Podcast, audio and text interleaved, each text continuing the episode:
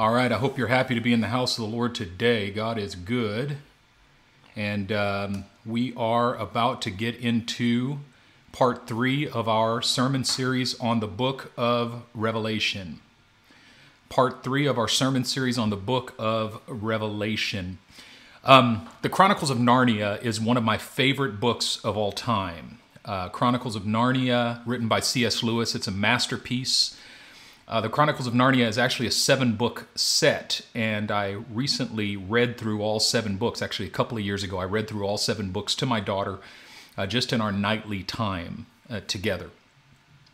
Um, when you get to book seven, there's a change. Uh, in each of the first six books, there's a problem in Narnia. There's some enemy that's come against Narnia. There's some disruption uh, to the peace of Aslan. Aslan is the great lion. And so, what Aslan does is he invites over his children, his friends from another realm, from another dimension, from our world, and he brings them into Narnia and he gives them a great task. And he empowers them with wisdom and strength and knowledge uh, to restore order and to bring peace and to vanquish the enemy. And so, in the first six books, uh, the servants of Aslan, the children of Aslan, they go about bringing and restoring peace and order to the land of Narnia, and then he sends them back to their own world after it's all over. But book seven is different. When you get to book seven of the Chronicles of Narnia, the deception, the uh, attack, the tribulation, and the trials go to another level. So much so that even though Aslan has brought over his children and invited them into to participate with him in this journey, Nothing they do is able ultimately to restore order and to restore peace to Narnia. And I kept expecting, when I was reading book seven, I kept expecting Aslan to give them the right wisdom or something to fall into place. But nothing ever does until Aslan himself comes on the scene. And in book seven, he sets everything right but not only does he set everything right, but he brings about a, complete, a new heaven and a new earth, and he brings about the final judgment. And the whole point of book seven is that you've moved from tribulation, which you have in books one through six, into great tribulation. In other words, in great tribulation that you find in book seven, the trial is so great, the problem is so great, the pressure is so intense that only Aslan himself can fix it. And when he comes to fix it, he's not simply fixing the current world, but he's actually bringing about a new heaven and a new earth, and he brings about a final judgment. And uh, man, I, I, was it just hit it just my wife and I have been talking about the Chronicles of Narnia, um, but it, it some of those scenes just hit me so hard as I read the Book of Revelation. I'm like I can see what inspired C.S. Lewis to write what he wrote. Um, and so the title of my sermon is Book 7. And the whole point of the passage of scripture we're going to look at in Revelation chapter 7, verses 9 through 17, is that we're in Book 7 now. That's the whole point. This is not books 1 through 6, this is Book 7. Um, so we're going to read this passage together. Uh, first, before we get there, um, understand that there's two great visions in chapter 7 of the book of Revelation, and the two visions belong together. In the first vision, whoops, sorry, I'm working with multiple screens here at the same time. In the first vision in Revelation 7, John says, After these things I saw four angels standing at the four corners of the earth, holding the four winds of heaven, that the wind should not blow on the earth, on the sea, or on the tree, on, the tr- on, on any tree. Now, these four winds are actually winds of judgment that are supposed to blow on the earth, but the angels are restraining them, holding them back, which means that the final judgment of God is being restrained. Okay? Verse 2 Then I saw another angel ascending from the east, having the seal of the living God. This is extremely important for us to understand the seal of the living God. And he cried with, with a loud voice to the four angels to whom it was granted to harm the earth and the sea and I'm going to I'm to have us look at this together.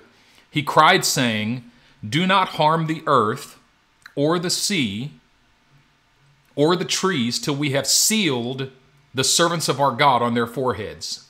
Okay? So the judgment is being withheld until the servants of God are sealed. Now, remember last week we looked at Revelation chapter 5, and there was a book in the right hand of him who sat on the throne, and it was sealed with seven seals. In the ancient world, emperors had a signet ring which they would seal documents with, and no one could break the imperial seal. If you broke the imperial seal, it was punishable by death. You brought all, and so literally, if an emperor sent a messenger, he didn't have to send an army with him, he didn't have to send an escort with him. As long as the messenger had a document with the imperial seal on it, no one would touch him. He could cross the world and no one would touch him because he bears the seal of the emperor, right? And no one could break the seal except the one to whom the letter was addressed, right? So, here in Revelation 7, the first thing John sees is that the final judgment is being withheld until all of the servants of God get sealed on their foreheads. The seal of God on their foreheads, meaning not every, what it literally means is right now, what's happening right now is the final judgment of God is being withheld until the full number of those who are coming to faith in Jesus Christ comes into place. Literally, God is waiting for more people to get saved, for more people to hear the message, for more people to receive Jesus as Lord and Savior, for more people to come to faith in Him. And here's the beauty that when you come to faith in Jesus, when you come into the kingdom of God, you receive on your forehead the seal of the living God. You can't see it in the natural, you can't see it in the flesh, but in the spirit, there's a seal of the living God that's placed on you. That is, God takes his signet ring and impresses it into your forehead, which means, number one, you are divinely protected. The enemy cannot break the seal. Just like the scroll that was sealed with seven seals in the right hand of him who sat on the throne, and John said, I wept because no one was found worthy to break the seals. The enemy, when he looks at your life, he weeps because he cannot break the seal the enemy is not able to break the seal. And so it speaks to divine protection, number one. And number two, it speaks to endurance and persever- perseverance in the face of persecution. So, number one, you are protected from the wrath of God. When we are sealed, it means we are protected from the wrath of God, which means that when you read the book of Revelation and you see all of the wrath of God being poured out, you don't have to fear it because you've been sealed. But it also means when you read the book of Revelation and you see all the persecution that is to come, you don't have to fear it because you have been sealed.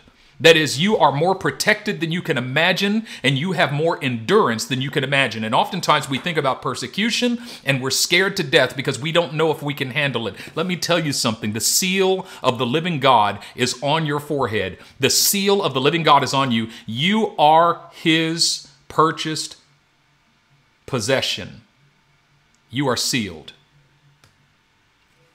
And because you are sealed, you are protected and you have the power to endure through whatever comes. Okay, so now that we've got that in order, we're going to go to our main passage of Scripture. I'm going to read the whole passage, then we're going to come back and break it down piece by piece. Here it is. After these things I looked, and behold, a great multitude which no one could number, of all nations, tribes, peoples, and tongues, standing before the throne and before the Lamb, clothed with white robes, with palm branches in their hands, and crying out with a loud voice, saying, Salvation belongs to our God who sits on the throne and to the Lamb. Verse 11 All the angels stood around the throne and the elders and the four living creatures, and fell on their faces before the throne and worshiped God, saying, Amen. Blessing and glory and wisdom, thanksgiving and honor and power and might be to our God forever and ever. Amen. Verse 13 Then one of the elders answered, saying to me, Who are these? Arrayed in white robes and where did they come from? And I said to him, Sir, you know. So he said to me, These are the ones who come out of the great tribulation and washed their robes and made them white in the blood of the Lamb. Therefore, they are before the throne of God and serve him day and night in his temple. And he who sits on the throne will dwell among them. They shall neither hunger any more nor thirst any more. The sun shall not strike them, nor any heat. For the Lamb who is in the midst of the throne will shepherd them and lead them to living fountains of waters. And God will wipe away every tear from their eyes. I, I think I just want to stop and pray for a moment. Father, I pray in the name of the Lord Jesus Christ that you would reveal to us the reality that is behind these words that you would give us the revelation of the victory that is in Christ Jesus. I pray for everyone who feels defeated today. I pray for everyone who feels discouraged today. I pray for everyone who feels confused today. I pray for everyone who feels confused, discouraged, depressed, and defeated in Jesus' name. That you would reveal to us, that you would grant today a revelation of the victory of the Lamb and the victory of his people. I speak your blessing over your people today. In Jesus' name. Amen. I got to blow my nose, at least wipe it. Ah. Amen. All right. Starting at verse 9. After these things, I looked, and behold, a great multitude which no one could number. First of all, stop there. After these things, I looked and behold. The first is a statement of his experience. I looked. The second is an invitation to the hearer. And behold. John says, After these things I looked, now you look. And this is what the book of Revelation is all about. John says, This is what I saw. But now I'm inviting you to open your eyes and see what I saw. He said, I saw a great multitude. It's interesting that the first vision in, in chapter 7, he sees a limited number of people, 144,000, that were sealed. First, the, the judgment is restrained until the sealing transpires, and there's a limited number of people that are sealed. Only 144,000. 144,000 is a representative number. Remember, 12 times 12 is 144. And so it's 12,000 from all of the 12 tribes of Israel. And there's some interesting things going on there as well. And the 12 tribes of Israel are representative of the people of God in all places and at all times. That is, this is a multi ethnic Israel. This is a, a, a, uh, an Israel from all over the world, from every nation under heaven. And so, first, he sees the limited number of them, which means that from an earthly perspective, there is a limited number of individuals who are going to believe in Jesus. Not everybody is going to believe in Jesus, and we've got to keep that in mind, especially as we do the work of evangelism, because as we share the gospel, it is not our job to determine the result. God determines the result. Our job is to be faithful to the command to preach the gospel to the ends of the earth.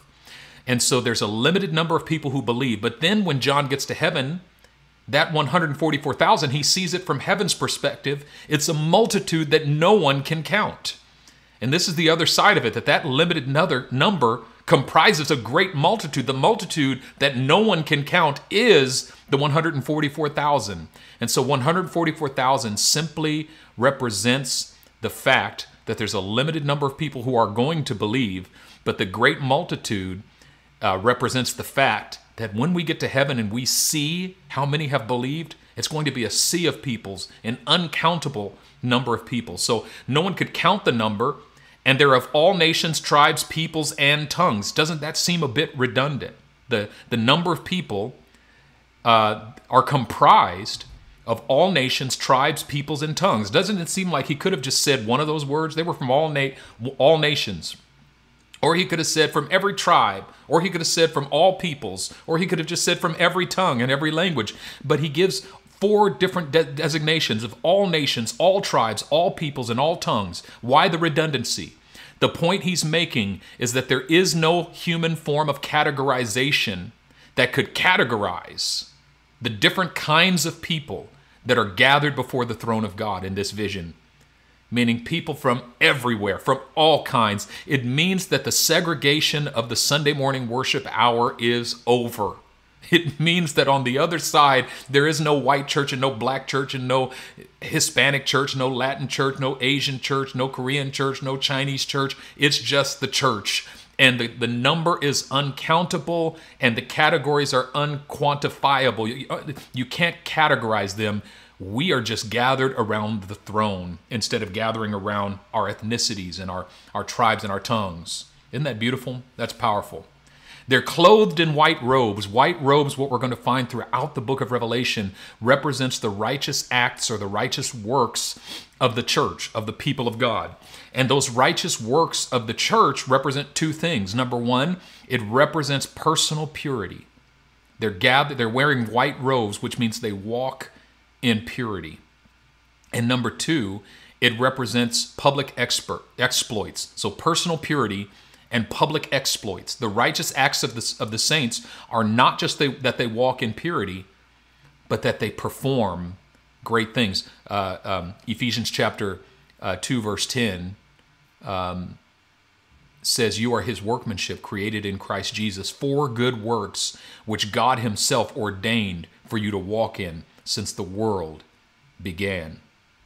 And then they've got palm branches in their hands. What do the palm branches represent?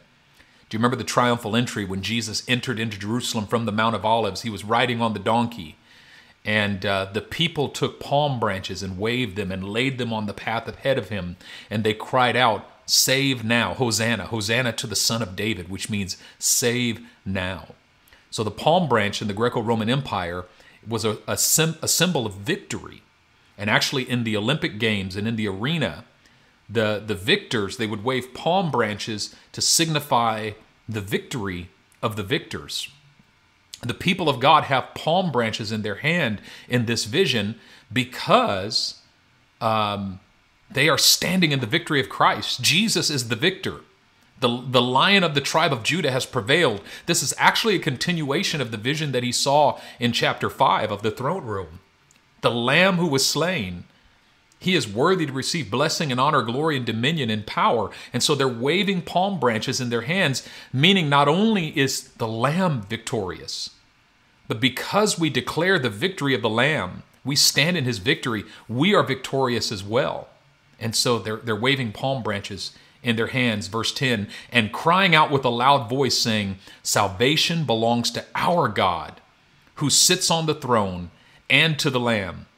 We said before that in, in uh, the, the Greco Roman world, the emperors, whenever the emperor would enter into the great hall or into an arena um, or into a city, the people would cry out, Salvation belongs to you. And they would cry out, uh, Caesar Kyrios," meaning Caesar is Lord. And they would cry out, Salvation belongs to you. And they would cry out, Worthy, worthy. But here in heaven, they're not crying out, Worthy is Caesar. They're crying out, Worthy is the Lamb. And they're not crying out, Salvation belongs to Caesar. They're crying out, Salvation belongs to our God. You see, what John is trying to do is to lift the eye. What, what, really what Jesus is doing in this revelation through John to the people of God is seeking to lift their eyes above their political preoccupations. Many of them once again had begun to look for a political salvation. And this was the problem in first century Israel as well. This is why the Pharisees and Sadducees would not accept Jesus as their Messiah because what they were looking for was a political leader. What they were looking for was a military hero. What they were looking for was someone who would free them from the occupation of Rome and reestablish the physical kingdom of Israel, not realizing that that's how God acted in Israel in books 1 through 6. But with the coming of Jesus, we entered into book 7. And in book 7, God does not simply raise up his children and empower them to bring victory on his behalf, but God himself comes on the scene to restore order. And he does so not by giving victory to this political group or that political group, not by restoring this kingdom or that kingdom, but by bringing about a kingdom that is not of this world. and ultimately bringing about a new heaven and a new earth. We're getting somewhere. Stay with me. Are you okay? Verse 11 All the angels stood around the throne, and the elders, and the four living creatures. So the angels are surrounding the throne, and the elders, and the four living creatures. But the elders and the four living creatures are in the vicinity of the throne. They're like right up there on the platform that, ho- that holds the throne, and the angels are standing around it, which symbolizes that the elders, which represents the church, we said, and the four living creatures, which represents the entire created order, are brought closer to the throne than the angels. The angels are surrounding us. We're brought into the very vicinity of the throne. And the angels fell on their faces before the throne and worshiped God, saying, Amen. Do you know what the word amen means? It means, so be it, or it is so. Or another way they would say in the black church is, that's right, that's right. Say that, say that. For sure, whatever, right? Amen. Blessing, literally, they're saying amen to the last statement. Salvation belongs to our God. And the angels go, Amen. Look at this. The multitude of believers, they're crying out with a loud voice Salvation belongs to our God who sits on the throne and to the Lamb. And the angels cry out, Amen. Literally, this is a worship service going on. And there's this liturgy happening where the people of God are crying out, Salvation belongs to our God. And the angels are responding, Amen. Blessing and glory and wisdom, thanksgiving, honor and power and might be to our God forever and ever. Amen. It starts with an amen, in which they're saying amen to the church, and then it ends with an amen, in which they're saying amen to their own statement. Now, Jesus, the double amen, was actually uh, something that Jesus used all the time. If you read through the Gospels and you see Jesus saying, um, in the King James Version, it says, Verily, verily, I say unto you. Um, also, uh, other translations, truly, truly, I say unto you. Whenever you see a truly, truly, or a verily, verily, I say unto you, what it says there in the Greek is, Amen, Amen, I say unto you. And when Jesus gives a double amen, before he says something, what he's literally saying is, I not only agree with what I'm about to say, but I guarantee what I'm about to say because I have the power to perform what I'm about to say. But here the angels put an amen at the beginning of their statement and at the end of their statement. It's the statement is sandwiched between two amens. And so there's the added emphasis there. All right, let's move on. Then one of the elders said to me, Who are these, arrayed in white robes, and where did they come from? Who are these, arrayed in white robes, and where did they come from? It's interesting to me that he says, Who are these? Well, it's, I mean, you know, it's obvious. Like these are, it's a multitude no one can count out of every tongue, tribe, and nation. They came out of every tongue, tribe, kindred, and nation, and uh, they're they're worshiping. This is the church. This is the. It's obvious who they are. But the elder says, remember, the elders represent the church too. This is a member of the church who's speaking to John, and John says, "Sir, you know," which goes back to Ezekiel in the the valley of dry bones. He sees a valley that's full of bones and God speaks to him and says, Son of man, can these bones live? And Ezekiel says, Lord, you know. This is literally what John is saying here. Sir, you know. Meaning, I don't know. I thought I knew, but apparently you're going to tell me. And here's where we come to. So he said to me, These are the ones who come out of the great tribulation and washed their robes and made them white in the blood of the Lamb. Okay, I want to look at this just for a second because I think this is so important. These are the ones who come out. First of all, the word come out there in the Greek is a continuous action verb. These are the ones who are coming out of the Great Tribulation. Meaning, at the moment that the elder speaks this to John, it's happening right now. John, these are those who are coming out of the Great Tribulation.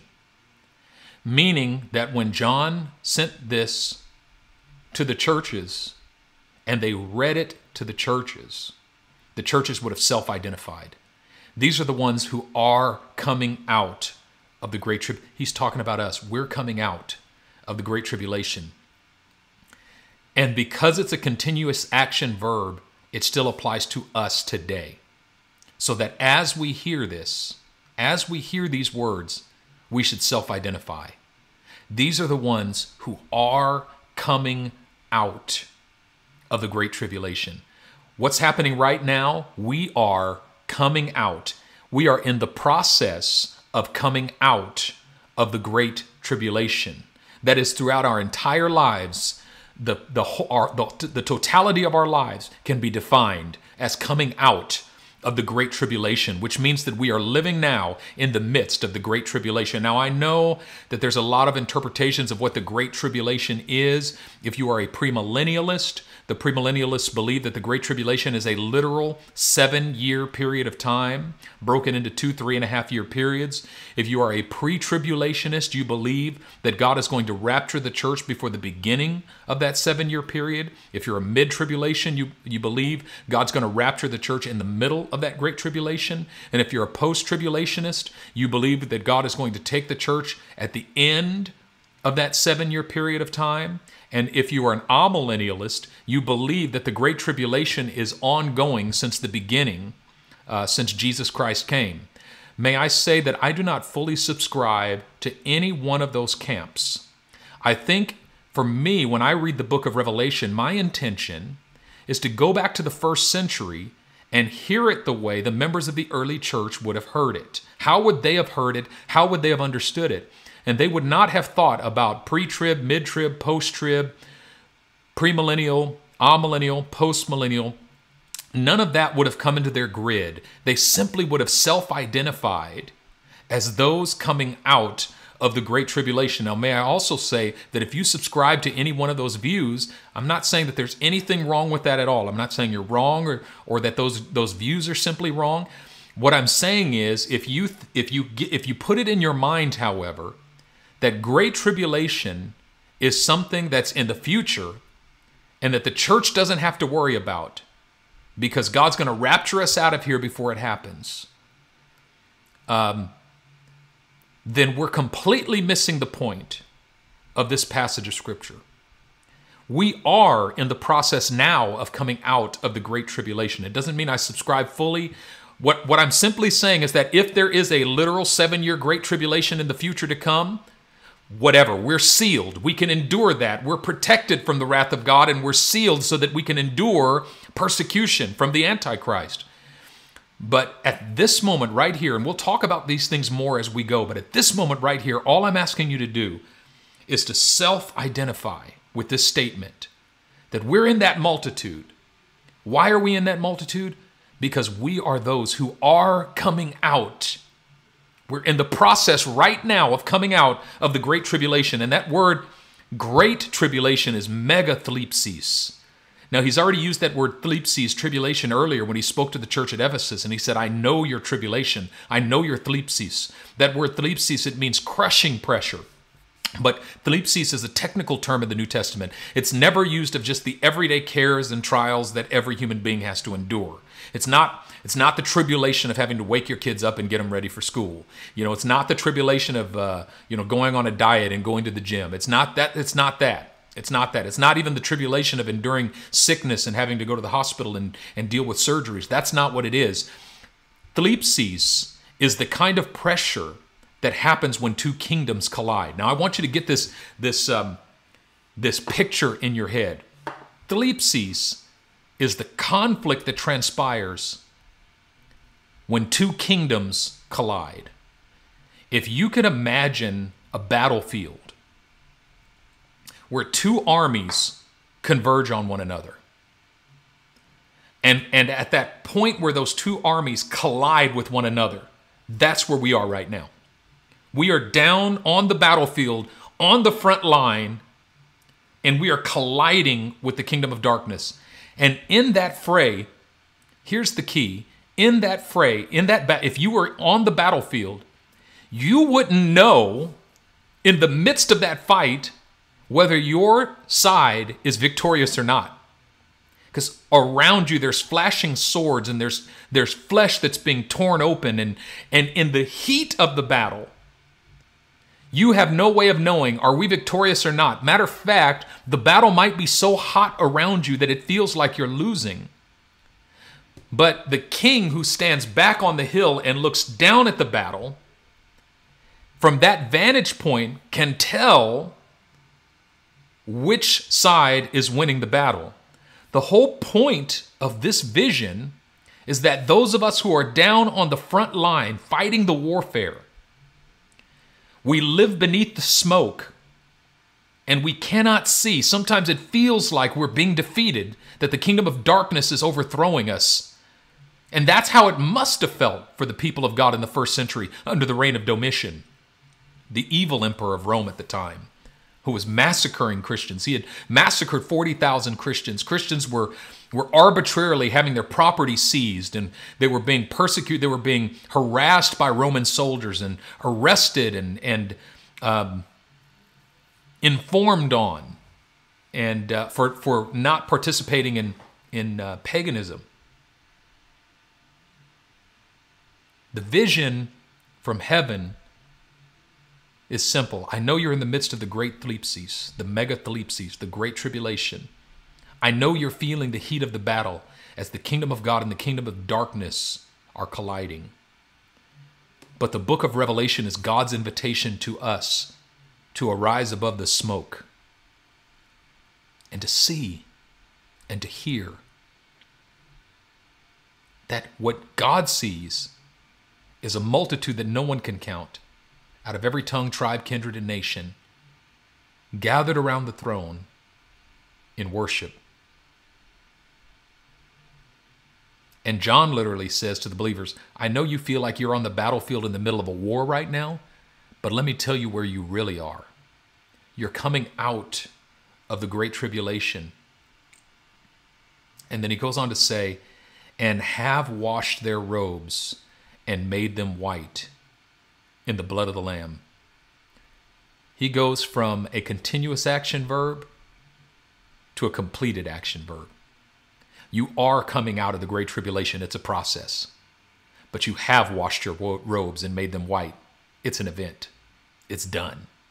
Isn't that crazy? Uh, we would tend to think the opposite. Like we come out of trouble and go, oh, I'm glad that's over. But as God purges us of sin, we're like, man, that's going to be an ongoing process. But literally, he says, from heaven's perspective, that's a completed work. Our sanctification was completed the day the Lord Jesus Christ died on the cross for our sins. And yes, from our perspective, it's a, it's a process. But God wants us to get it in our minds and see it from His perspective that it's done. Amen. Therefore, they are before the throne of God and serve him day and night in his temple. They are before the throne of God. Once again, another completed action verb. It's not a process. They're not going to be there one day. They are before the throne of God. They are coming out. You're coming out of the great tribulation. That's just a process. That's a, an ongoing process until Jesus comes and sets everything right, until the lion of the tribe of Judah comes and brings about a new heaven and a new earth. You are coming out of the great tribulation. It's a process, it's continuous action. But right now, in the midst of it, you already are before the throne of God and serve Him day and night. God wants us to lift our eyes above the smoke and see that, especially us in America, we feel like we're living in conflict between conservatives and liberals.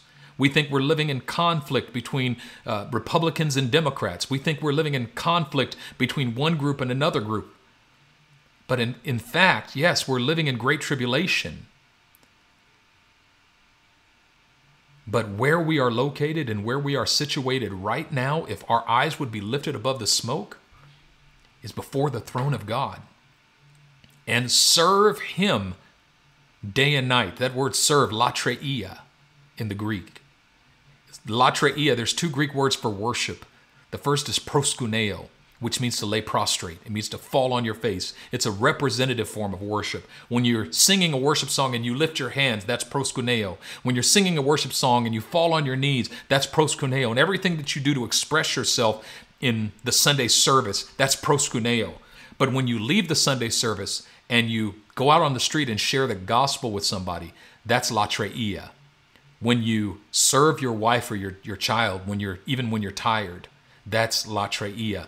That is everything that you do, that active service. It's not symbolic, it's literally actively serving God. That's what the priests did in the tabernacle of Moses and in the temple. They did latreia. But when the gathering came together and lifted their hands, that was proskuneo. It says, These they serve him day and night. Remember Romans chapter, chapter 12, verse 1. I beseech you, therefore, brethren, by the mercies of God, that you present your bodies a living sacrifice, holy and acceptable unto God. This is your spiritual act of worship. And the word worship there is latreia. Paul says your latreia is the presentation of your body to God as a living sacrifice. And John says he sees them. He says they are before the throne of God and they serve him day and night in his temple. And he who sits on the throne will dwell among them. Literally, it says here, he who sits on the throne will tabernacle over them. He who sits on the throne will tabernacle over them. The picture is the people of Israel coming out of Egypt, and the glory of God was with them as a cloud by day and a fire by night. And where was the cloud and the fire? Over the tabernacle. The tabernacle was the locus of the dwelling place of God. That's how he dwelt among them. And the people of God, they looked to the tabernacle and the glory over the tabernacle. And when the glory moved, they picked up the tents of the tabernacle and they moved with the glory. And the entire camp of Israel moved with the glory. The tabernacle moved, the whole, the whole camp would move. The whole camp, the whole people of God followed the glory. He who sits on the throne will tabernacle over them, meaning that we are now the tabernacle. We, the people of God, the temple of the Holy Spirit, he who sits on the throne will tabernacle over them. We must lift our eyes above our current political situation. We must lift our eyes above the tension. We must stop arguing on Facebook. We must stop fighting and we must stop bickering and we must stop dividing.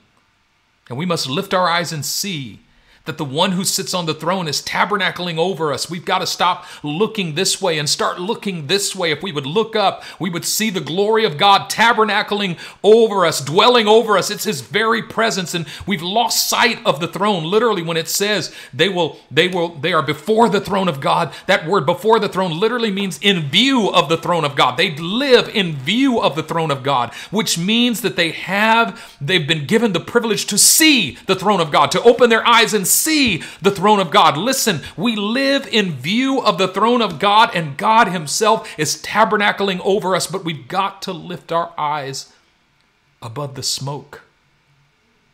We've got to start looking up. Verse 16 They shall neither hunger anymore nor thirst anymore. The sun shall not strike them, nor any heat. Here's the promise they shall hunger no more, neither shall they thirst any more. The sun shall not strike them, nor any heat. Three promises here. Number one, he's going to satisfy your hunger. Number two, he's going to satiate your thirst. And number three, he's going to shield you, protect you from danger.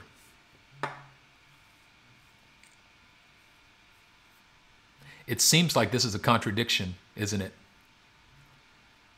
Because what we're literally told in this passage of Scripture is we've got to come through the Great Tribulation. We've got to endure it. First, we're told we're sealed, which means we're protected from the wrath of God and we're given endurance in the face of persecution. But then it says, but we still got to come through the Great Tribulation, which means that even though we're sealed, we're not isolated. What's the word I'm looking for? Even though we're sealed, we're not insulated. Our, the fact that we're sealed doesn't mean we don't have to walk through trial. But then he ends with this promise They shall hunger no more, neither shall they thirst any more, nor shall the sun strike them, nor any heat. Which means he promises, I'm going to feed you, I'm going to give you drink, and I'm going to shield you, and I'm going to protect you. Which is it? Is he going to shield us, or is he going to empower us to walk through the Great Tribulation? And the answer is yes.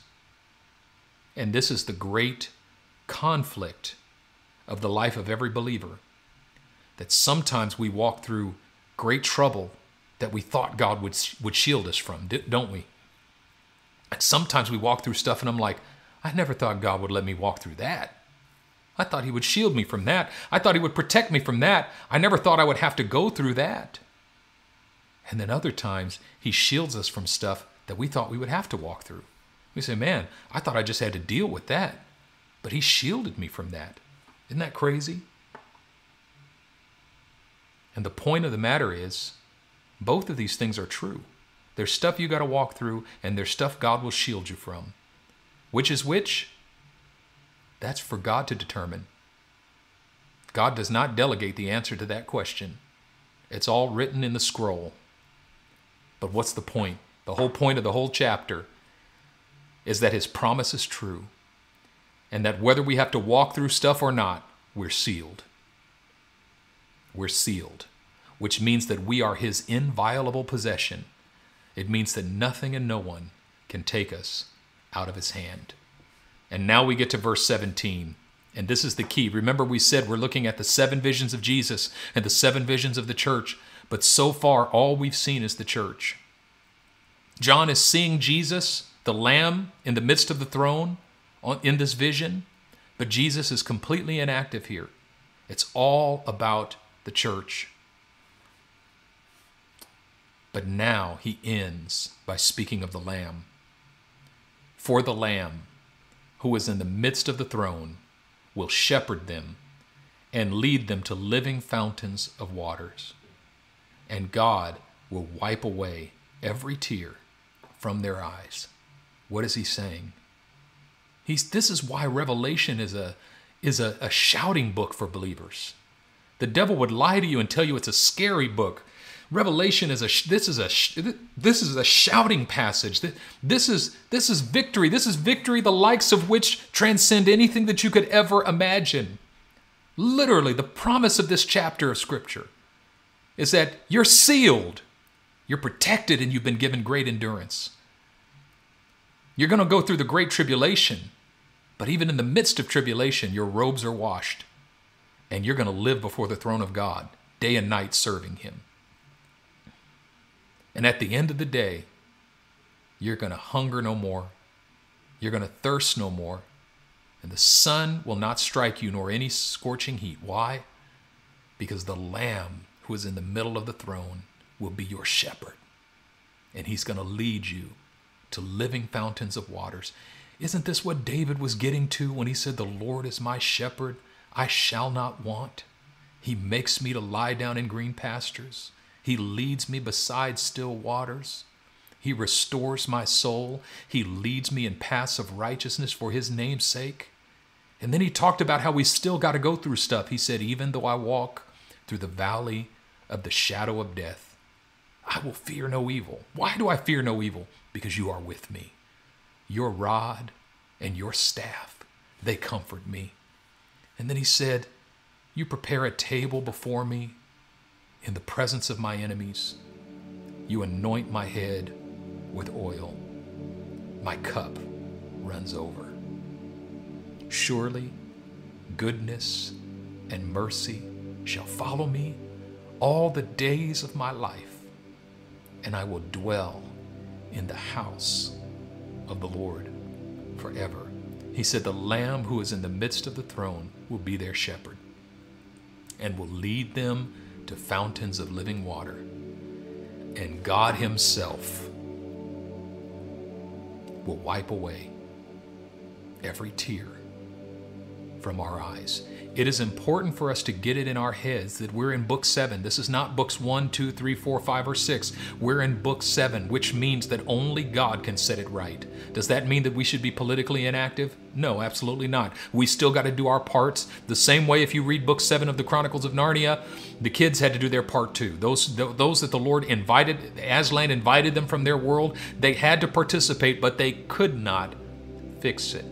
And I know for myself, sometimes I think if I speak, everything's supposed to change because I spoke.